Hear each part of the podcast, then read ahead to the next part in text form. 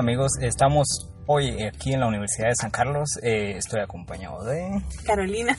Carolina Argueta. Eh, eh, estábamos platicando hace un momento sobre lo difícil que es a veces entrar aquí por el tráfico, encima la lluvia y que no es tanto el, el estrés como cuando uno tiene que venir a un curso corriendo, que hay que entregar tareas o que hay examen o algo así. Sí, ese es más complicado. La universidad, eh, pues la carga vehicular como que se ha aumentado, ¿verdad? Exacto. Bueno, Sí, y también los estudiantes, ahora somos somos como que más. hay más estudiantes. Sí, por eso salimos caro para... Yo creo que el, el horario también influye porque es horario de trabajadores y la mayoría tiene vehículo. y- Filósofos trabajadores, es que tomarlo en cuenta. Sí, filósofos trabajadores, exacto, es cierto. Y cuéntame cómo has estado. Pues bien, bien, bien. Ah, me alegro bastante. Muy bien, siempre en la investigación filosófica que, que nunca se acaba. Tronando los dientes siempre por la situación del país, También... por los discursos tan eh, bufos que hace el presidente y Ah, todo. por supuesto, y que estamos a, a unas horas del, del llamado paro nacional, aunque para mí realmente no es paro nacional, sino que es una movilización, porque cuando se habla de paro es que se para la economía, Se para toda la economía. Sí, ya exacto. que dejen de trabajar los... eh, Las empresas. las empresas, todos, ¿verdad? Entonces eh, ahí sí se haría temblar como a, a las grandes eh, a las grandes oligarcas, pero no, no ocurre así, ¿no? Que es una movilización de estudiantes y otras organizaciones sociales. Y si no estoy mal, la universidad va a participar. No sé si, si irán a suspender actividades o algo así. Pero como habían estado, incluso declararon non grato a- al presidente y a otro ex eh, rector, eh, no sé si. Me imagino que mañana no van a haber eh, actividades aquí. No, igual en algunos colegios y, bueno, escuelas, no sé, escue- eh, colegios sí es- están con la movilización de mañana. Mm. Y esto es por también el desacato de las de la eh, el desacato a las resoluciones de la Corte de Constitucionalidad por parte del presidente, ¿verdad? Ya lo hemos visto en las noticias. Eh, esto es una eh, muchos dicen que es un, un- incluso estamos en un golpe de estado, ¿verdad? Sí, sí, la verdad es que sí, no lo había, no lo había considerado por de esa la manera. desacato de la de la de la resolución de la CCA en cuanto a la en cuanto a la entrada del del de Iván Velázquez, ¿verdad? Del- del- ajá. Ujú.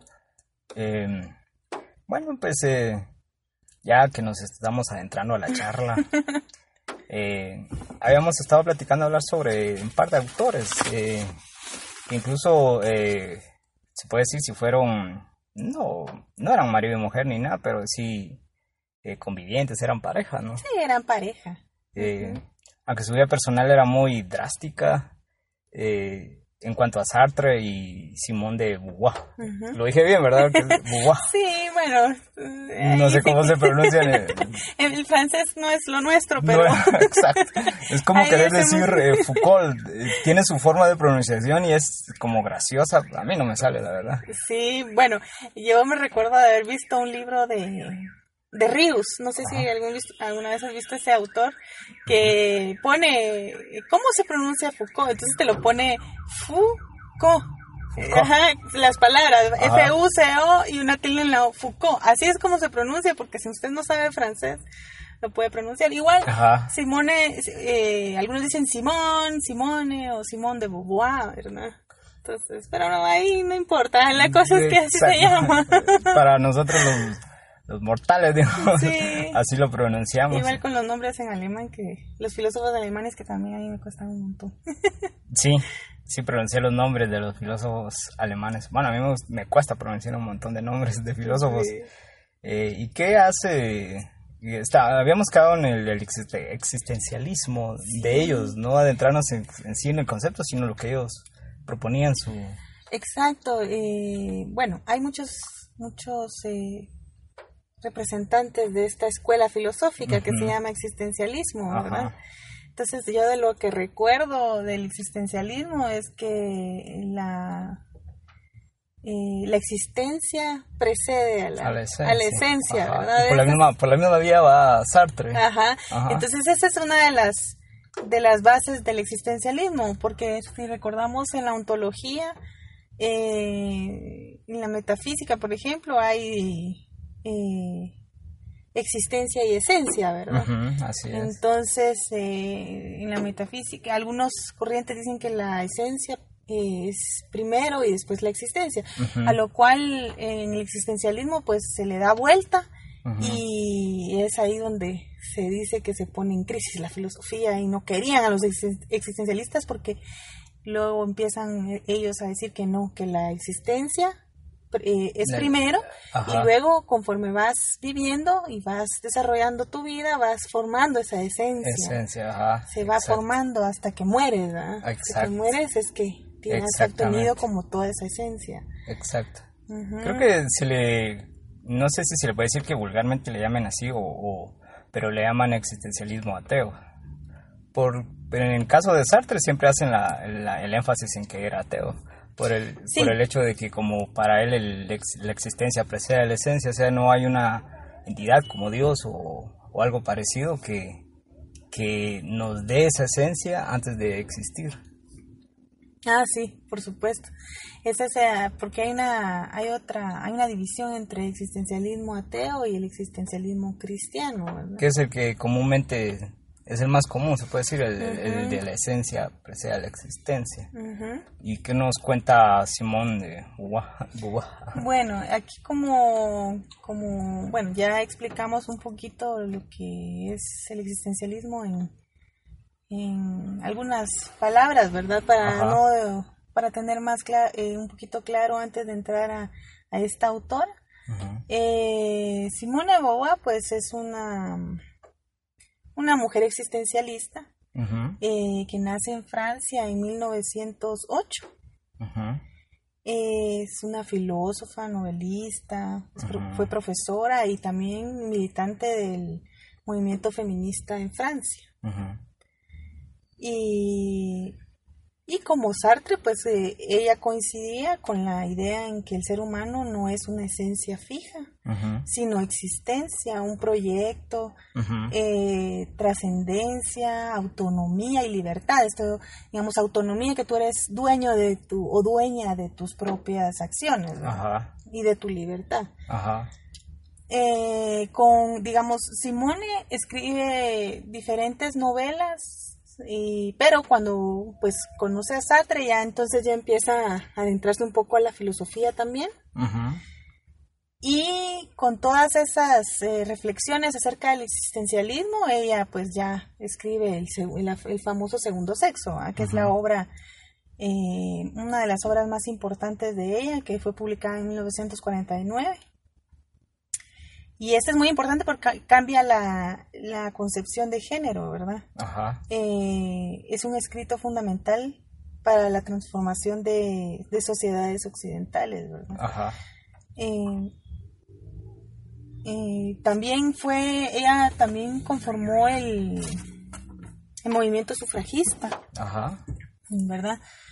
Entonces podríamos decir que en el feminismo existencialista de, de Simone de Beauvoir, eh, el ser humano no es una... Ah, bueno, ya había dicho esto, que no es una esencia fija. Eh, digamos, trasciende.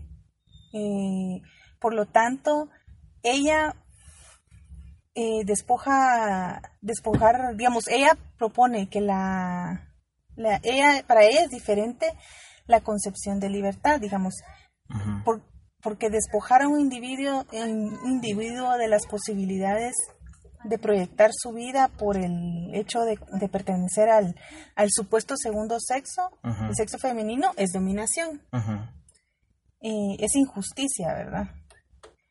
Eh, su punto de vista con respecto al desarrollo del humano es eh, se conceptualiza bajo la idea de situación.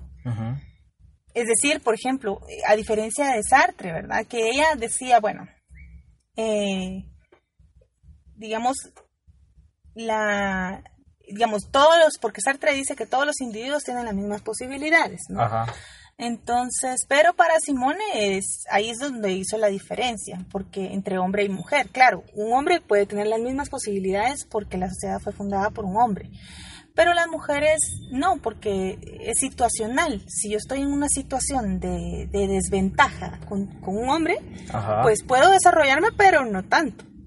Puedo desarrollar todas mis eh, posibilidades, soy un proyecto, pero no tengo todas las posibilidades que tiene un hombre, ¿verdad?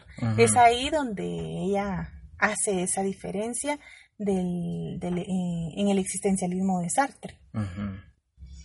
Entonces, eh, también hace otra diferencia en cuanto al este desarrollo de idea de, de, situación. Eh, digamos, también hace una, una diferencia con respecto al discurso científico, ¿verdad? En donde ella eh, lo ve como un discurso androcéntrico, o sea, partiendo de un, del hombre, ¿verdad? Entonces ella eh, no, dice, no, ¿verdad? Esto no es así eh, y nos tenemos que despojar de ese, de ese discurso científico en cuanto a, la, a, los, a los sexos, ¿verdad? la idea de que la biología puede y debe ser trascendida aún sigue vigente digamos, eh, despojarnos de la, del discurso de la biología, que por eso sos hombre, y por eso sos mujer. Entonces, eh, en este caso, Beauvoir se hallaría más próxima a la, a la conceptualización posmoderna, ya que concibe la subjetividad como, al menos de manera parcial, construida discursivamente y socialmente. En cambio, el sujeto sartreano se asemeja más al sujeto desencarnado del, del cartesianismo. Ajá. Eh, esto es un como que un embrollo, ¿verdad? Porque es así como que bastante denso con respecto a la, al existencialismo de, de Simone Beauvoir.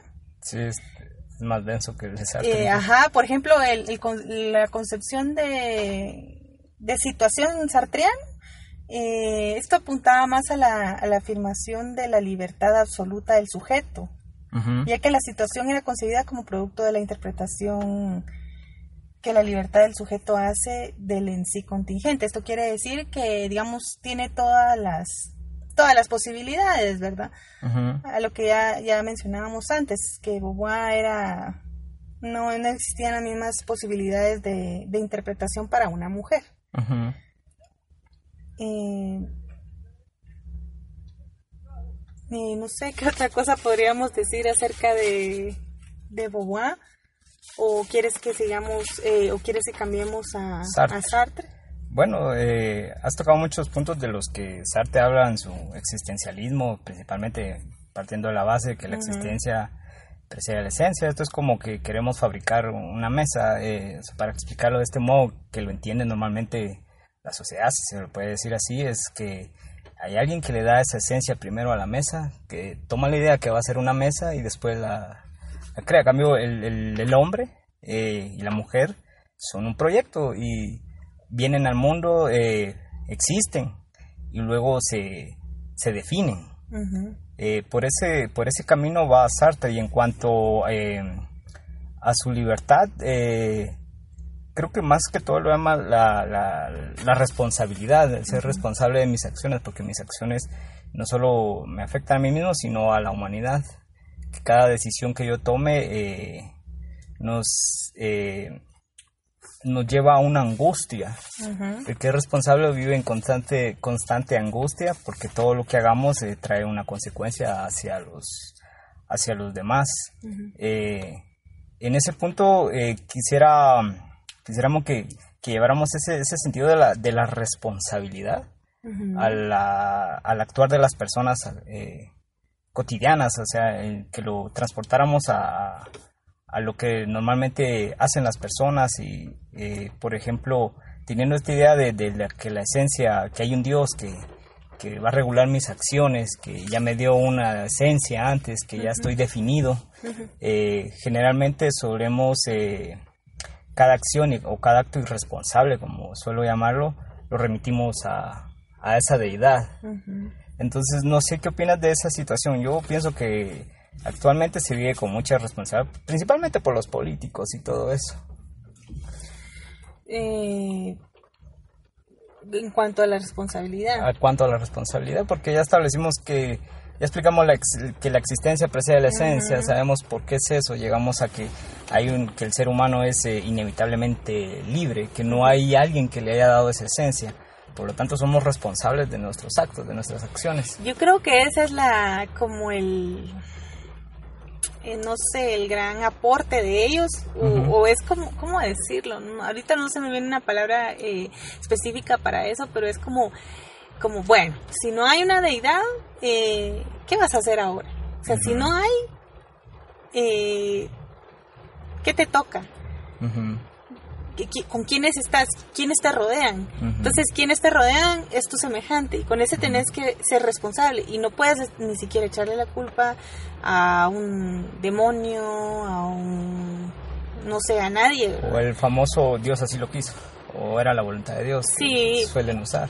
exacto, entonces eh, lo que te queda, o sea, con, con, con Sartre tampoco hay una un modelo o una una cantidad de normas que tenés que seguir morales, ¿verdad? No hay un, un, código que diga, bueno, si usted, como la Biblia, ¿no? Que dice, si usted hace esto, eh, va a caer aquello, o digamos, o Dios lo va a castigar, o va a recibir tal, o no vas a entrar al, al reino de los cielos, cuando mueras.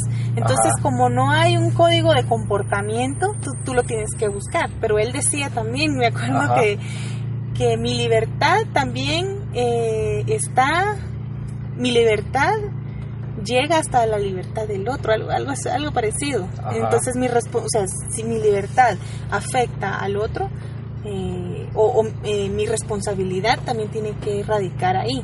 O sea, es decir que eh, yo tengo que ser responsable con el otro porque también tengo que respetar esa libertad, no solo la mía.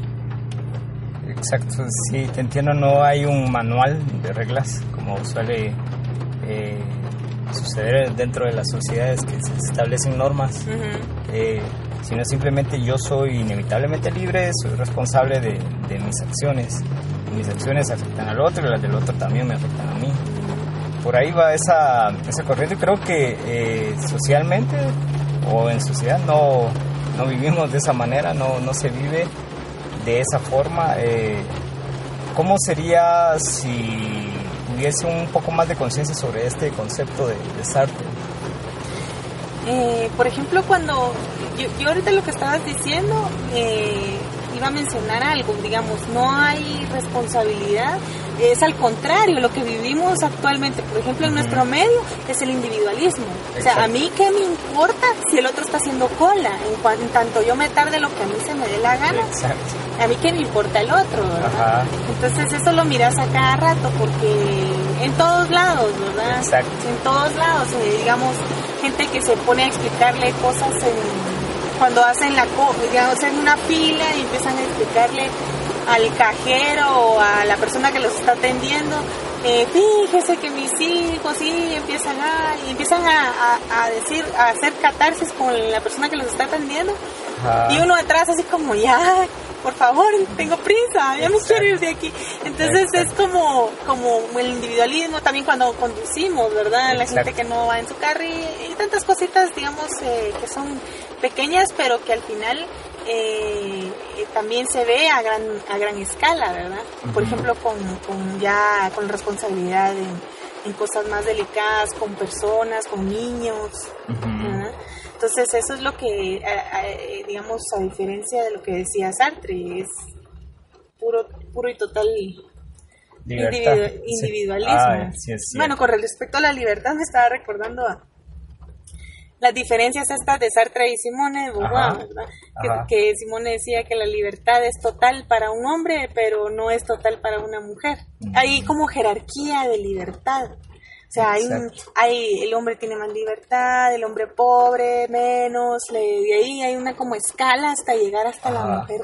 En el caso de nuestro país, yo no sé, diría tal vez una mujer indígena pobre, tal vez sería la que menos libertad tiene, ¿verdad? Es una en esa escala de libertades Pero bueno, pasando a otro tema, nos estábamos con lo de la no, está bien. Lo, lo puedes continuar desarrollando si deseas. Está muy bien porque es una diferencia que no se toma en cuenta porque generalmente se toma, se dice libertad del individuo, pero eh, se puede malinterpretar en el sentido de que existen las mismas libertades y los mismos eh, beneficios, se puede decir así, para el hombre y la mujer. Y te estás estableciendo Sí. que, que lo que dice Simone, que no.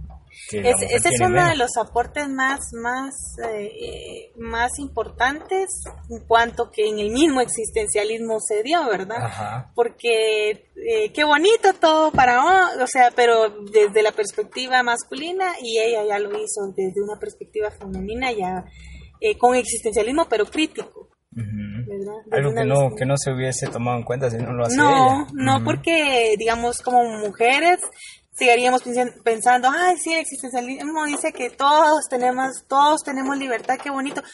Pero ya cuando lo ves en la realidad, ah, no, no, porque esto es para el hombre, eh, para el hombre pobre, o sea, hay diferencias, ¿verdad? Hay diferencias. Ajá, o sea, y eso quiere decir que el proyecto de vida o la, digamos, la esencia de una persona se va construyendo de, de diferente forma. La- di- digamos, eh, en un nivel de jerarquías. O sea, yo no, por ejemplo, si yo soy pobre y soy discriminada, soy marginada, mi proyecto de vida, mi proyecto de vida, mi, mi esencia Ajá. se va a desarrollar en poquito. digamos, no se va a desarrollar con todas las capacidades que un hombre eh, blanco, occidental, con todas las posibilidades podría, ¿verdad? O sea, es, es- hay diferencias ahí. Eh, vamos a ver si te lo comprendo. Eh, sí, porque yo no había leído a el existencialismo de, de Simón de Beauvoir. O sea, como te digo, tomaba la idea de que existían lo mismo para las mismas, los mismo, las mismas oportunidades de, de alcanzar esa esencia para el hombre y la mujer. Pero pensándolo eh, generalmente dentro de las sociedades, eh, a la mayoría de mujeres se les establece como directamente vas a ser ama de casa y te vas a dedicar a servir a tu hombre. Entonces, no se le está dando la misma oportunidad un- que, que al hombre, que, que puede desarrollarse más, que puede alcanzar otras cosas más, más su esencia. Sí, sí, porque, por ejemplo, ella, eh, en caso de ella, los padres querían que se casara y todo, pero ella después se dio cuenta, no, y incluso eh, ella decía que la maternidad es, es una, un obstáculo para una mujer para desarrollarse, pero viéndolo desde el punto de vista, no que, o sea, viéndolo desde el punto de vista que la falta de oportunidades para una mujer que es madre, eh, pueda tener para estudiar, para porque si sos madre en una sociedad machista, por ejemplo, Ajá. tenés que quedarte en la casa, tenés que hacerte cargo de, de- de los niños o de los hijos, ¿verdad? Y del marido. Y ajá, en, no así en una sociedad donde ya haya, por ejemplo, que le cuide el niño la, eh, la suegra o, o haya guarderías y que ella se pueda ir a estudiar o no sé, ¿verdad? No sé, una cosa más compartida. Ajá. Entonces exacto. eso es lo que, por eso es que no, el proyecto de vida o el desarrollo de su libertad va- se está haciendo como cooptada o haciéndose más, más corta, ¿verdad? Sí, siempre van poniéndole obstáculos porque incluso en la política se ve eso, en el área laboral, eh, que la mujer tiene un poco más de obstáculos para, para llegar a altas posiciones y cosas por el estilo. Eh, es bastante interesante Sí, bastante. toda esta cuestión del, del existencialismo, porque no solo estos dos autores hay, pues hay Sí, está, hay, ba- hay bastantes, está Camus, Albert está Camus, Camus, Camus, exacto. está, y los cristianos, los existencialistas eh, cristianos, eh, digamos, sí, cristianos creo que se llaman. Sí, así, ese es el... Ajá, que cristiano. también está Merleau-Ponty, está eh, Marcel, es- hay varios. Hay variedad de, de- Ujú. de ideas. ¿Y con cuál estarías más de acuerdo? Con el este existencialismo del que estamos hablando. Pues es, ay, es que es bien difícil escoger. La verdad que sí. Porque Simone de Beauvoir tiene algo que te, que te, que te impresiona en cuanto que lo ves de la perspectiva femenina, pero Sartre también, Sartre también tiene, lo ves de otro punto de vista, y eso te, te, te sirve para interpretar algunas realidades, ¿no? Ajá. realidades masculinas. Y también, Ajá. por ejemplo, eh, Merleau-Ponty también, que era existencialista cristiano, pero también tenía su visión acerca del otro, acerca de, de una perspectiva diferente, también, digamos, dependiendo de, de, de qué tema se vaya a abordar, ahí es donde uno puede retomar los puntos de vista de, de, los, de los diferentes existencialistas. Es muy difícil, o sea, escoger uno, yo creo que ese es como la filosofía, ¿no? Es bien difícil que nos quedemos con un solo autor, sí, ¿verdad? es imposible cerrarse a cerrarse a uno es bien difícil porque eh, por supuesto que hay a mí que a mí me gusta uno más y otro pero también no se queda uno con solo uno un autor o dos porque eso un matizar si eso no, no te lleva a ver más allá del horizonte exacto. Eh, se me viene una cuestión a la mente eh, ya ya que hablamos sobre la responsabilidad y que somos inevitablemente libres y todo eh, en cuanto a nuestros actos a mí solo el hecho de pensar de que soy responsable de mis actos eh, me hace cuestionarme si es necesario tener todos esos eh, normativos, todos esos códigos morales que, que nos viven en constante vigilancia dentro de la sociedad y todo eso. ¿Tú crees que sería necesario, o sea, si todos, todos fuéramos conscientes de, ser responsables, viviéramos bajo esa aflicción eh, de tener normativos, de tener códigos morales y todo eso? En esa, ¿cómo era que decías, En esa angustia dices tú. Ajá. Pero es que en, aunque aunque hayan, porque nuestra sociedad, eh, digamos, en, eh, por ejemplo en Guatemala, la mayor parte de familias son judeocristianas, sean protestantes, evangélicos, católicos, lo que sea, ¿verdad? Entonces tenemos ciertos códigos morales, pero algunos vamos más allá, porque digamos, la angustia es necesaria en cierto, cierto punto es más necesaria que, el que ser positivo, el optimismo, ¿no? Porque si siempre estás optimista, nunca te das cuenta de muchas cosas, de la pobreza, de la desigualdad. En cambio, cuando sentís esa angustia de que, de que, que soy yo, que, que, está, que es todo esto, porque mi libertad hasta donde llegue, si no, no llegas a ese punto, eh, o sea, si llegas a ese punto, entonces, como que eso también te da vida. Mm. Esa es la otra cara de la moneda, la angustia y la y aquello de, sentirse eh, como ajeno a todo, ¿no? Exacto. Y que lo único que tenés es la muerte. Y los que, las personas que vamos más allá, eh, hasta cierto punto que somos jóvenes y, y, decís, pero si no existe Dios, entonces ¿qué tengo? O sea, cuando te cuestionas eso, eh, yo creo que es necesario. Yo creo que el problema es que la mayor parte de gente no, no lo hace. Exacto. No siente la angustia.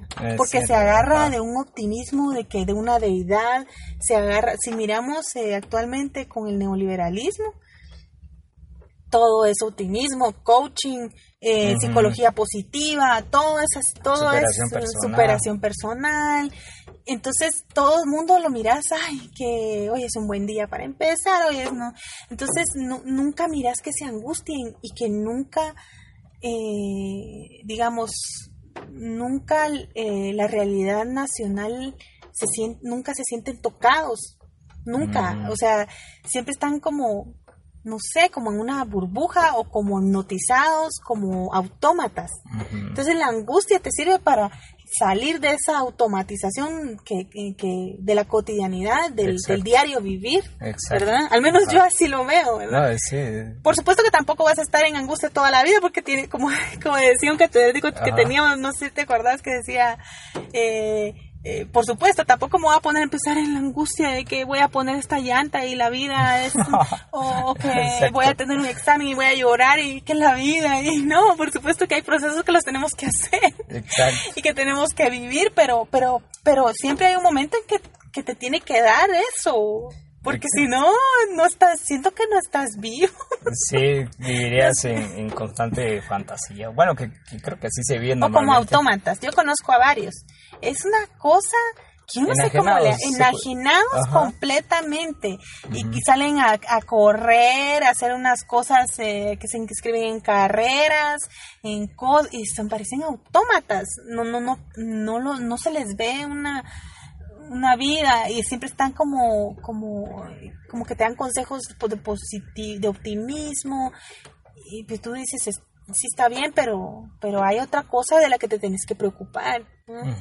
Exacto. Qué interesante toda esta situación eh, y esa angustia sí te despierta, se puede decir, a la realidad, o sea, no vivís en esa constante fantasía eh, de que una deidad te lo va a resolver todo o que, sea lo que esa deidad quiera, su voluntad o algo así, no, o sea, afrontas eso. Eh, qué amplio este tema, lamentablemente se nos está acabando el tiempo aquí en la tertulia y café filosófico. Eh, siempre gracias por acompañarme en estos en este aventura de este podcast filosófico por tus aportes muy valiosos y bueno los aportes entre los entre ahí sí que entre entre los dos sí. bueno y esperamos siempre tener una nueva edición de la tertulia creo que tenemos temas pendientes como la ética que es un súper temazo muy amplio. Y a ver qué qué encontramos en el camino para dialogar aquí. Y lo que tratamos de hacer es de hacer filosofía de, de hablar de, argumentar, de contar qué decían los filósofos y que personas que no están metidas en dentro del estudio de la filosofía puedan conocer y se puedan interesar y ensanchar su mente, abrir su mente, despertarse, se puede decir así. Despertar, sí, eso es lo que hace la angustia, despertar un poquito a, las personas. Eh, hay un, no sé, ¿Qué libro de Sartre tú recomendarías? Yo, bueno, de Sartre, bueno, si quieren conocer eh, a fondo el existencialismo del que habla Sartre, pueden eh, leer el discurso del existencialismo es un humanismo. Eh, ahí pueden conocer, es breve, es corto, y ahí pueden conocer qué proponía él. Aunque, aunque si lo leen varias veces no importa, porque igual uno lo lee bastantes veces y le, y le encuentra algo nuevo, ¿verdad? Exacto, siempre hay algo nuevo que dice uno, esto no lo vi, ahora entiendo mejor lo otro y así. Y también eh, recomiendo mucho sus, obras literarias, eh, La náusea y... Ah, La náusea. Ajá, muy buenas sus obras porque incluso él, aparte de ser un pensador eh, filósofo literario también, o sea, escribía muy bien. Y Incluso creo que el, existencialismo él lo empieza a escribir después de que sale de, prisión, cuando, porque él estuvo en prisión en la Segunda Guerra Mundial, durante el tiempo que el nazismo ocupó Francia, cuando tomaron Francia y todo eso, de ahí empieza a desarrollar su pensamiento. Pero en cuanto a leer a Sartre, hay mucha riqueza en él, y especialmente en sus obras literarias pueden encontrar también mucho de su pensamiento filosófico. Y creo que el otro es el ser y la nada, es verdad, que siempre lo confundo con, el de Heidegger. Ajá, es el ser y la nada. Pero antes de entrarle a ese, entren a, a los otros para ir conociendo lo que pensaba, porque el ser y la nada sí es un poquito. Sobre todo si las obras, eh, si las obras eh, filosóficas las lo sienten apabullante, pues es bueno empezar por la literatura. muy bueno. Sí, incluso también pueden leer a Albert Camus, que queríamos hablar de él, pero por tiempo y todo, pues eh, ahí también pueden encontrar eh, eh, otros pensamientos sobre el existencialismo, el absurdo, el, absurdo del hombre, creo que lo llama. Hay una obra bien pequeñita que se llama El verano de Albert Camus que es, es chiquitita, tiene como 90, 90 hojas, pero es bien pequeñito y, y es bien interesante, bien interesante. Bueno, y, bueno, eso recomendaría yo sobre Sartre. Lean sus obras literarias, son muy buenas. ¿Y tú qué nos hablarías de Simón de Beauvoir? Bueno, de Simón de Beauvoir, ahí, sí que para las para si quieren empezar por la literatura, que a veces es un poco más digerible, eh, está La Mujer Rota, eh, la hay una que se llama La Invitada.